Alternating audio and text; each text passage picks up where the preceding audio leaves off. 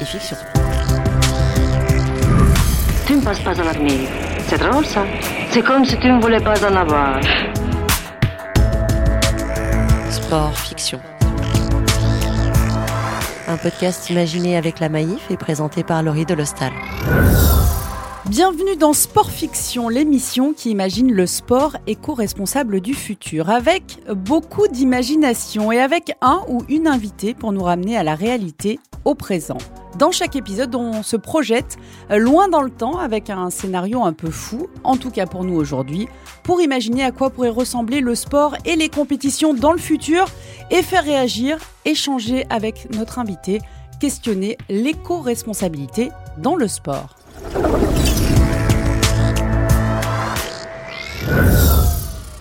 Septième épisode de Sport Fiction et septième sport. On a déjà parlé voile, football, surf, cyclisme, athlétisme, mais aussi handball avec euh, Nicolas Karabatic. Aujourd'hui, on est avec un autre champion olympique. Il est entré euh, dans l'histoire du volet tricolore le 7 août dernier à Tokyo, décisif euh, lors de la finale qui a offert son premier titre olympique à la France. Antoine Brizard est avec nous. Bonjour Antoine.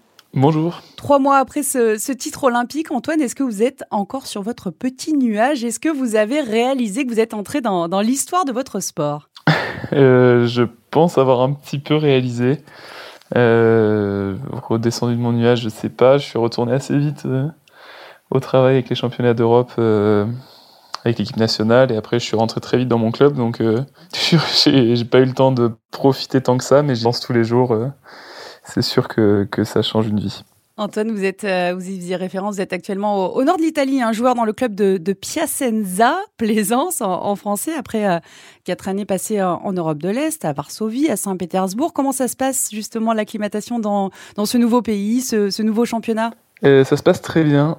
Le, le, climat change beaucoup par rapport à la Pologne et la Russie, la qualité de vie aussi, les gens, le, voilà, ça ressemble à ça ressemble à la France, donc je me sens très bien et sportivement ça se passe bien. On a gagné nos quatre premiers matchs contre euh, notamment deux équipes euh, favorites pour le titre, donc euh, on est on est bien lancé. J'espère que ça va continuer. Antoine, est-ce que vous aimez les scénarios un peu fous? Vous en avez vécu un cet été en tout cas. On se souvient hein, par exemple du, du, match de Dingo face face au, Brésil. Est-ce que vous aimez oui, les, les scénarios un petit peu de zinzin? Oui, pourquoi pas? eh bien, ça tombe bien. On a un scénario euh, fou à vous proposer. On va vous emmener dans le sport du futur. Antoine, accrochez-vous bien dans les JO du futur. Je vous laisse écouter mon flash infosport du jeudi 5 août 2060.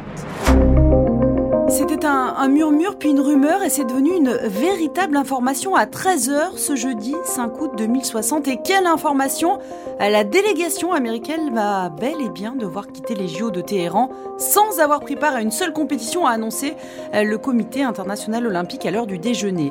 La veille, hein, ce CIO avait diligenté un, un contrôle inopiné euh, sur 10 délégations tirées au sort pour vérifier que ces délégations s'étaient bien euh, conformées à la nouvelle règle appelée 1% max. Cette règle qui stipule que chaque délégation doit limiter à 1% au maximum sa proportion euh, d'emballage non recyclable à l'intérieur du village olympique. Parmi les dix délégations contrôlées, l'Indonésie et les États-Unis donc ont été les seules nations à ne pas répondre favorablement à cette règle du 1% max. Depuis, alors que nombre d'athlètes hein, viennent y prendre leur quartier, les athlètes américains et indonésiens quittent par grappe le village olympique pour regagner leur pays.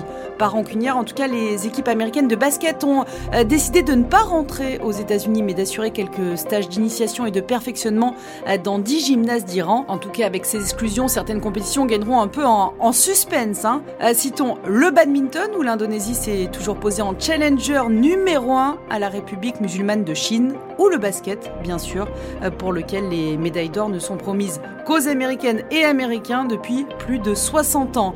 Pour l'heure, aucun dirigeant des délégations indonésiennes et américaines n'a souhaité euh, publiquement commenter leur exclusion. Le CIO a prévenu que trois nouvelles sessions de contrôle seraient effectuées prochainement, sans en préciser les dates. Laurie Delostal, en direct de Téhéran, pour So Good Radio.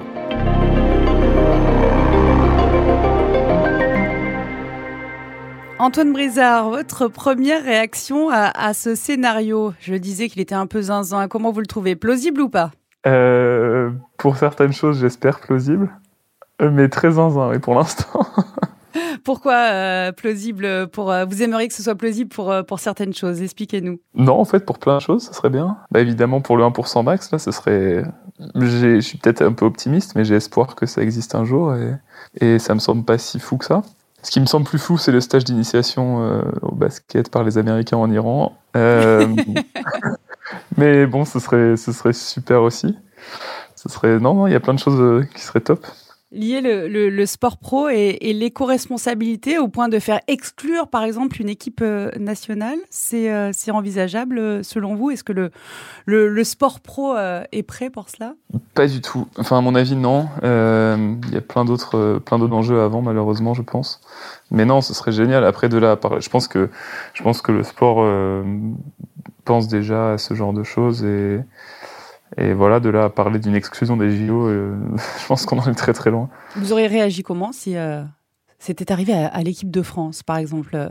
Imaginez euh, vous faire exclure d'une compétition à laquelle vous vous êtes qualifié pour, pour ce genre de raison Pour moi, c'est un sujet qui me tient à cœur. Donc, si, ça, si des règles existent, déjà ce serait incroyable. Et si les règles existent, il faut qu'elles soient appliquées. Donc, donc l'exclusion serait normale. Si on, revient au, présent ou au, passé euh, récent, hein, vous avez expérimenté euh, la vie au, village olympique à, Tokyo. Ça ressemble à quoi euh, déjà un village olympique, en, tout cas celui de Tokyo, qui était forcément un, petit peu particulier? Oui, bah, c'était particulier par rapport au Covid, c'est sûr. Je pense que malheureusement les adaptations au Covid n'aidaient pas le, côté écologique de la chose. Sinon, le village olympique, c'est une machine incroyable. C'est plutôt une ville olympique, c'est énorme voilà, on en parlait souvent, on se disait, mais on, vous, on serait curieux d'avoir les certains chiffres, euh, voilà, enfin même tous les chiffres des jeux, que ce soit financier ou voilà, nombre de bénévoles, etc. Euh, et, malheureusement le, le, gaspillage aussi, parce que je pense que c'est scandaleux, parce que malheureusement quand on veut faire fonctionner des sportifs dans des conditions optimum pour eux, enfin en tout cas le plus optimum possible pour eux, avec autant de personnes au même endroit au même moment, ben, voilà, le self était ouvert 24 heures sur 24. C'est un, restaurant énorme, donc euh, ben, j'imagine qu'il y a énormément de gâchis. Non, pourquoi le, côté, euh, je reviens là-dessus, euh, Covid ne, rendait pas écolo le village olympique de, de Tokyo?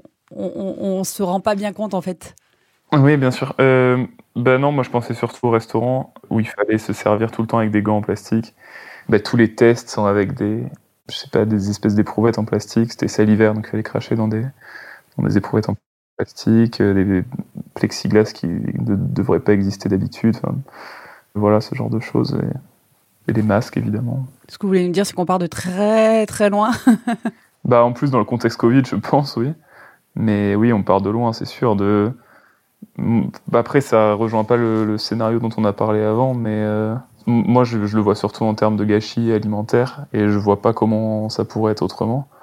Enfin, je, en tout cas, euh, où il faudrait fonctionner avec euh, complètement différemment, avec soit les délégations qui se prennent en charge toutes seules, qu'il n'y ait plus de village olympique ou plusieurs villages olympiques, ou avec plusieurs restaurants. Je, enfin, je sais pas du tout comment ça pourrait être possible, mais avec un restaurant commun aussi important et, et avec des sportifs qui viennent à toute heure de, de, du jour et de la nuit, il faut que il y a toujours des plats chauds, des, sait, je pense qu'ils savent jamais euh, quelle quantité va arriver pour, euh, va être demandé par, quel stand, parce que ça fonctionne par stand avec différents, euh, différentes cuisines, types de cuisine. Donc voilà, je pense que c'est, en tout cas tel que ça fonctionne actuellement, je vois pas comment on peut éviter ce gâchis alimentaire. Sport et fiction. Sport fiction. Antoine Ourizard, aujourd'hui, ça ressemble à quoi l'éco-responsabilité dans, votre sport, le volet Est-ce que déjà c'est quelque chose dont on parle? On en parle peu.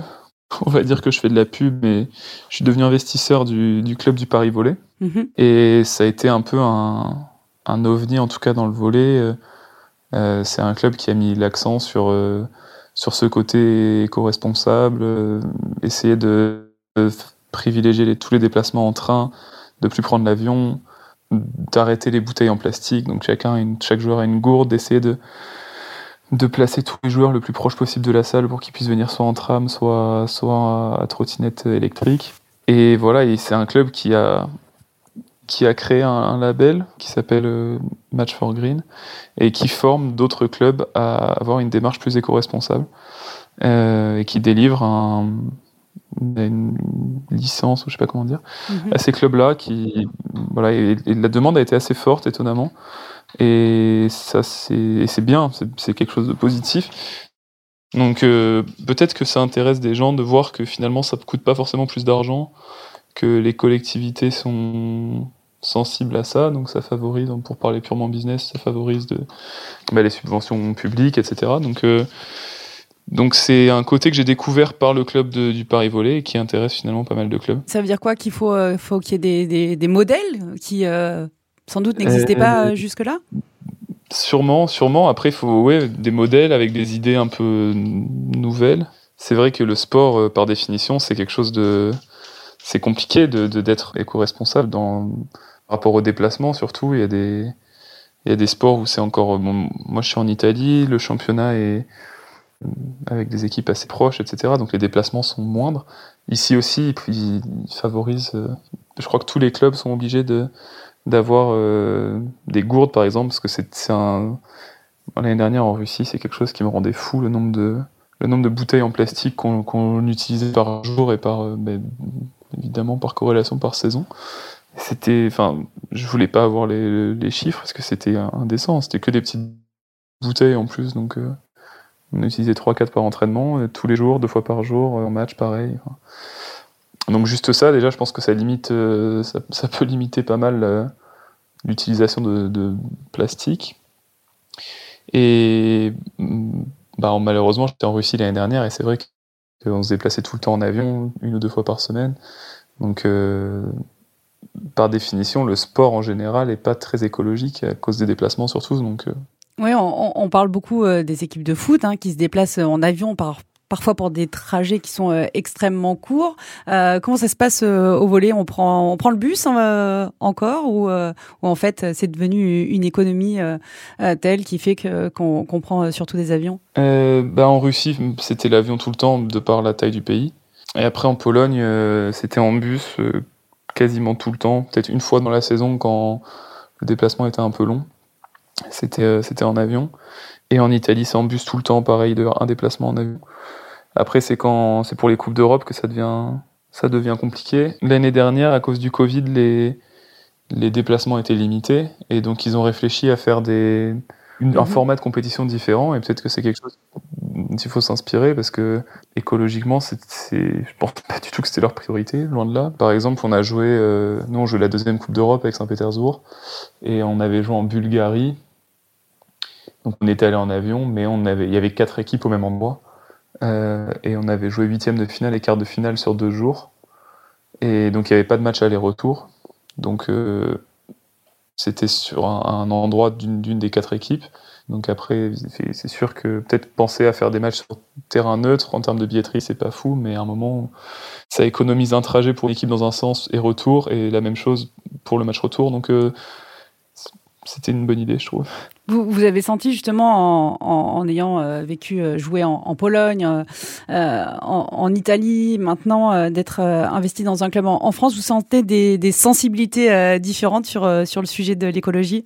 Ouais, Ça m'a un peu déprimé d'être en Russie surtout, parce que c'est quelque chose que j'essaie de quelque chose auquel je fais attention, à laquelle je fais attention pendant tous les jours, où j'essaie de faire attention tous les jours, et je me rends compte que ça m'a pas ça m'a pas empêché de continuer à faire attention mais c'est c'est vrai que ça a un petit coup de se dire que dans notre quotidien on fait attention et, et mais on, on, est tellement peu que je me rends compte qu'en Russie ils étaient à mille lieues de ça. Donc euh, bah, la population russe euh, par rapport à moi tout seul même si je suis pas le seul à faire attention mais c'est vrai que c'était des sujets que je pouvais même pas aborder avec j'avais un un coéquipier qui était super fier de sa voiture. Et une voiture, une BM euh, énorme avec, euh, je sais pas, euh, le sport, machin. Et on vivait à Saint-Pétersbourg. Donc, déjà, les, trois quarts de l'année, il y a de la neige. Donc, c'est compliqué vite. Et en plus, il faisait des, espèces d'accélérations monstrueuses sur l'allée de qui allait à la salle d'entraînement. et mais pour rien, quoi. Je me disais, mais oui, d'accord. Donc, moi, je fais attention à, à, trier mon plastique. Et lui, il a sa voiture énorme c'est ça qui l'intéresse. Donc bref, c'est un exemple, mais c'était un peu pour résumer la, la mentalité générale, et c'était un peu la même chose en Pologne aussi. C'est des pays qui, surtout la Pologne, qui sont développés plus tard, donc euh, c'est des questions auxquelles ils sont pas encore euh, sensibles, je pense. Ça, ça a pu être une des, une des raisons de, de votre départ de Russie. En tout cas, est-ce que vous êtes content d'être dans un pays qui peut-être réfléchit plus à, à ces questions-là aujourd'hui? Je vais être honnête, c'est pas pour ça que je suis parti. Le côté c'est vrai que les déplacements, ça. En plus, euh, je, travaille pour, euh, donc pour Saint-Pétersbourg, c'était pour Gazprom, qui est surpuissant, mais qui n'est pas un modèle, euh, qui est pas un modèle d'écologie non plus. Donc non, c'est vrai que ça me, je suis content. Je dis pas que ça fait partie de mon choix, mais en tout cas, je suis, je suis content de plus faire partie de ce système-là. Et effectivement, je sens en Italie des gens plus, plus sensibles à ces questions-là. Elle vient d'où, vous, votre, votre sensibilité à, à l'écologie Est-ce que vous vous souvenez de votre première prise de, conscience sur ce sujet-là? Honnêtement, je ne sais pas trop. C'est plusieurs. Euh, je pense que c'est pas mal de choses différentes. Après, je dis toujours que c'est facile de faire attention à ces questions-là quand on est dans une situation comme la mienne, où j'ai de l'argent, où je vis dans. Je viens d'une bonne famille, je à côté de Bordeaux. Tout va bien, quoi. Il y a pas de. J'ai. Quand ça devient un problème euh, principal, euh, souvent c'est que c'est bon signe et je comprends les gens qui qui peuvent pas faire attention à ça. Euh, mais en tout cas, euh, enfin, je pense qu'on peut toujours faire attention à ça, mais en tout cas, qui n'ont pas été sensibilisés. Euh, j'ai le souvenir, je sais pas pourquoi ça me vient comme ça, j'ai jamais pensé en fait d'où ça me venait. J'ai le souvenir d'être allé quand j'avais 17-18 ans au Futuroscope avec ma copine qui est ma femme maintenant. On, avait vu un, un film, c'était un reportage sur Thomas Pesquet, qui expliquait, euh, on le voyait dans sa première, euh, je crois que c'était la première fois qu'il allait dans l'espace, et il filmait la Terre de, bah, vue de l'espace, quoi, de, la station internationale. Et je sais pas pourquoi ça nous avait beaucoup marqué. On était sortis de, ça nous avait marqué l'approche des gens qui étaient avec nous dans la salle, qui étaient un peu dans la consommation de, sur le coup, de se dire ah, qu'est-ce qu'on va voir après comme comme attraction, et qui, et nous on s'était dit mais c'est c'est pas normal ce qu'on vient de voir quand même, c'est fou. On voit la Terre de, vue de, de, l'espace qui est en train de mourir et le montre très bien. C'est un des sujets du documentaire et les gens étaient absolument pas sensibles à ce qu'ils venaient de voir, ou en tout cas avaient envie de continuer à consommer leur journée euh, au futuroscope, de voir le plus d'attractions possible. Et, et ça nous avait marqué, ça nous avait un peu déprimé ça nous avait marqué. Et est-ce qu'on parle euh, éco-responsabilité euh, justement avec euh, dans le vestiaire, par exemple Est-ce que vous échangez Est-ce que vous faites du prosélytisme sur le sujet avec avec vos coéquipiers? J'essaye, j'essaye d'être. C'est jamais facile d'être la personne un peu lourde sur ce sujet. Vous êtes le chiant? Oui, je le suis. Sur l'écologie, sur le... les questions de racisme, de misogynie. Je suis le chiant, mais j'assume mon rôle. Qu'est-ce que vous leur dites, par exemple euh, vous, leur balancez les bouteilles d'eau à la tête vous, euh Non, non, je... non, un exemple tout simple, euh, bah, pour les, les mégots, par exemple. Je fais, genre, je, Vous, voulez, vous êtes en train de nous dire que les, les joueurs de volley fument et, et, et, oui, certain. c'est vrai que c'est pas trop sportif ce que je suis en train de dire, j'ai pas pensé.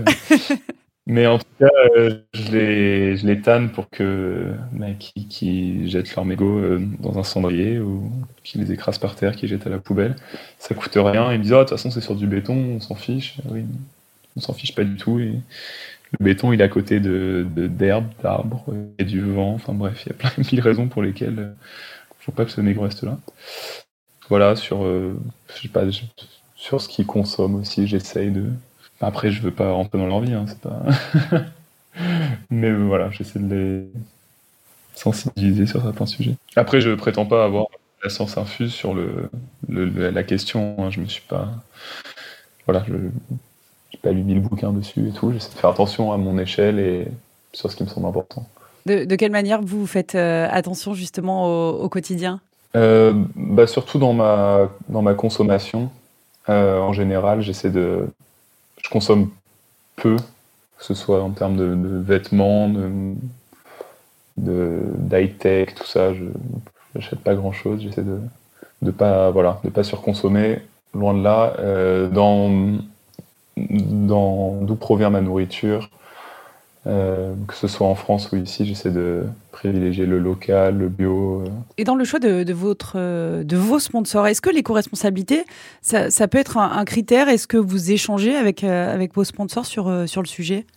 Et parenthèse, j'ai une voiture électrique aussi, je viens d'y penser quand même, ça c'est important. Euh... non, oui, c'est quelque chose qui me tient à cœur. J'ai un sponsor qui s'appelle NutriPure, donc euh, c'est des compléments alimentaires pour les sportifs, pour la pratique du sport, qui a été créé par euh, deux frères, donc Christophe Cario, qui est un ancien champion du monde de karaté, qui accorde beaucoup d'importance à, l'alimentation.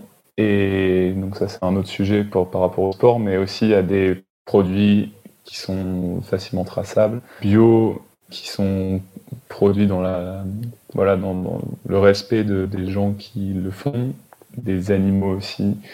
Donc, euh, pour mes, mes, compléments alimentaires, c'est une entreprise française, donc ça m'est aussi, euh, c'était important pour moi. Et, euh, et oui, oui, c'est clair que ça a eu de l'importance dans mon choix et, et je suis très content qu'on ait, qu'on ait ce partenariat. Dernière question, Antoine. Personne n'est parfait, même si vous êtes le chiant de votre club. Sur quoi vous aimeriez faire un, effort d'éco-responsabilité au quotidien ou, dans votre pratique, mais pour l'instant, c'est trop dur, vous n'y arrivez pas.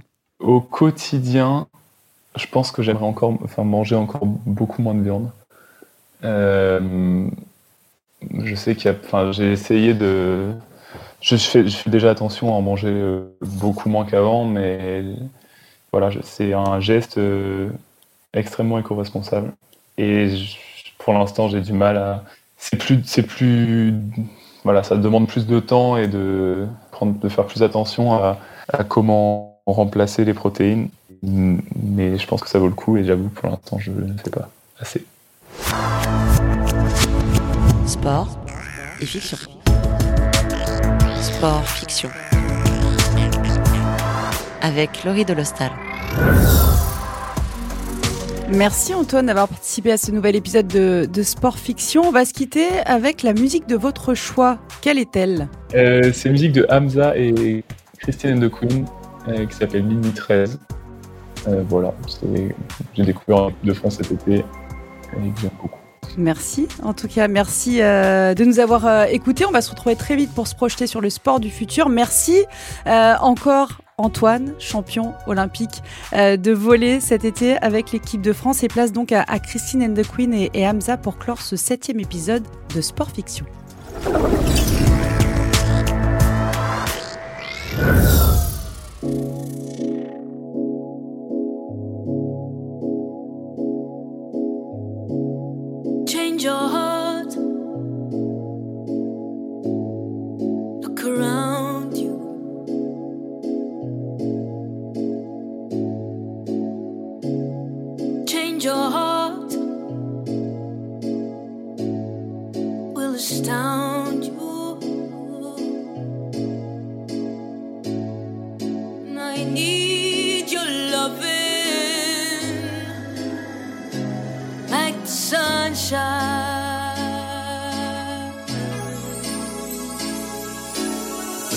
Everybody's gonna learn sometimes. Everybody's gonna learn sometimes. Everybody's gonna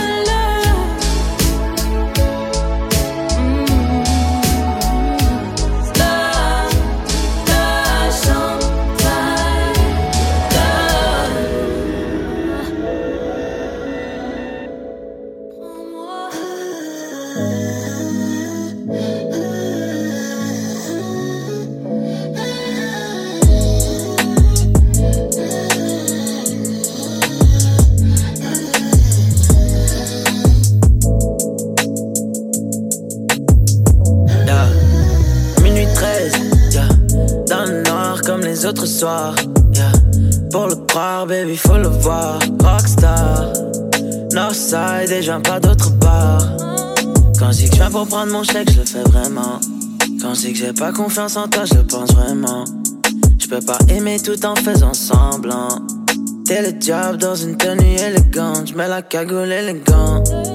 Biche, t'as jamais, jamais, jamais craint moi. Love, j'ai jamais, jamais, jamais vu en toi. Maintenant tu ferais mieux de la fermer et apprendre. Mon cœur n'est pas à prendre. Oh, oh, quand la nuit tombera, faudra faire attention.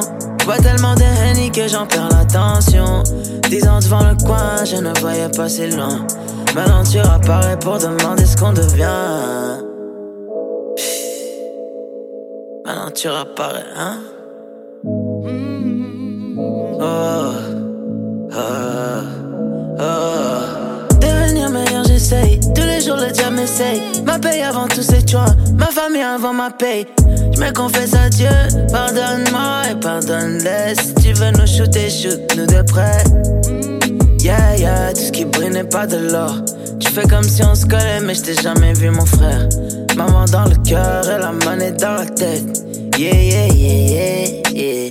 Big boss, coup de crosse, pas de bluff, yeah. Non-stop, fucked up, rien de neuf, yeah. Sauce gars, sauce gars, oh my gosh, sur la north side, sur le boulevard, dans le bloc, yeah. Puis quand la nuit tombe, faudra faire attention. J'vois tellement de henny que j'en perds l'attention. Dix ans devant le coin, je ne voyais pas si loin. Maintenant tu réapparais pour demander ce qu'on devient.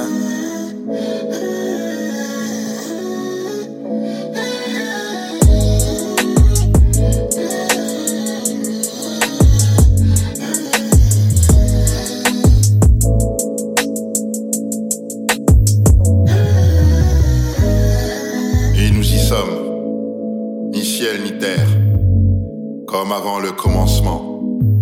Mais là, c'est après le dernier jour d'une courte vie. Cet instant que l'on craignait tant, ce moment où l'on doit faire face à ce qu'on pensait faire de bien ou de mal. Oui, penser car l'équilibre, le bien, le mal est une notion qui dépend aussi de celui qui reçoit. De notre vivant, on n'est jamais convaincu du mal qu'on a fait. On a toujours une bonne raison pour le mal qu'on a fait. Appartient à ceux qui l'ont reçu. Mais avant tout, c'est un cadeau pour celui qui a donné. Alors, ce qui est sûr, c'est le souvenir qu'on laisse. Oui, le souvenir qu'on laisse.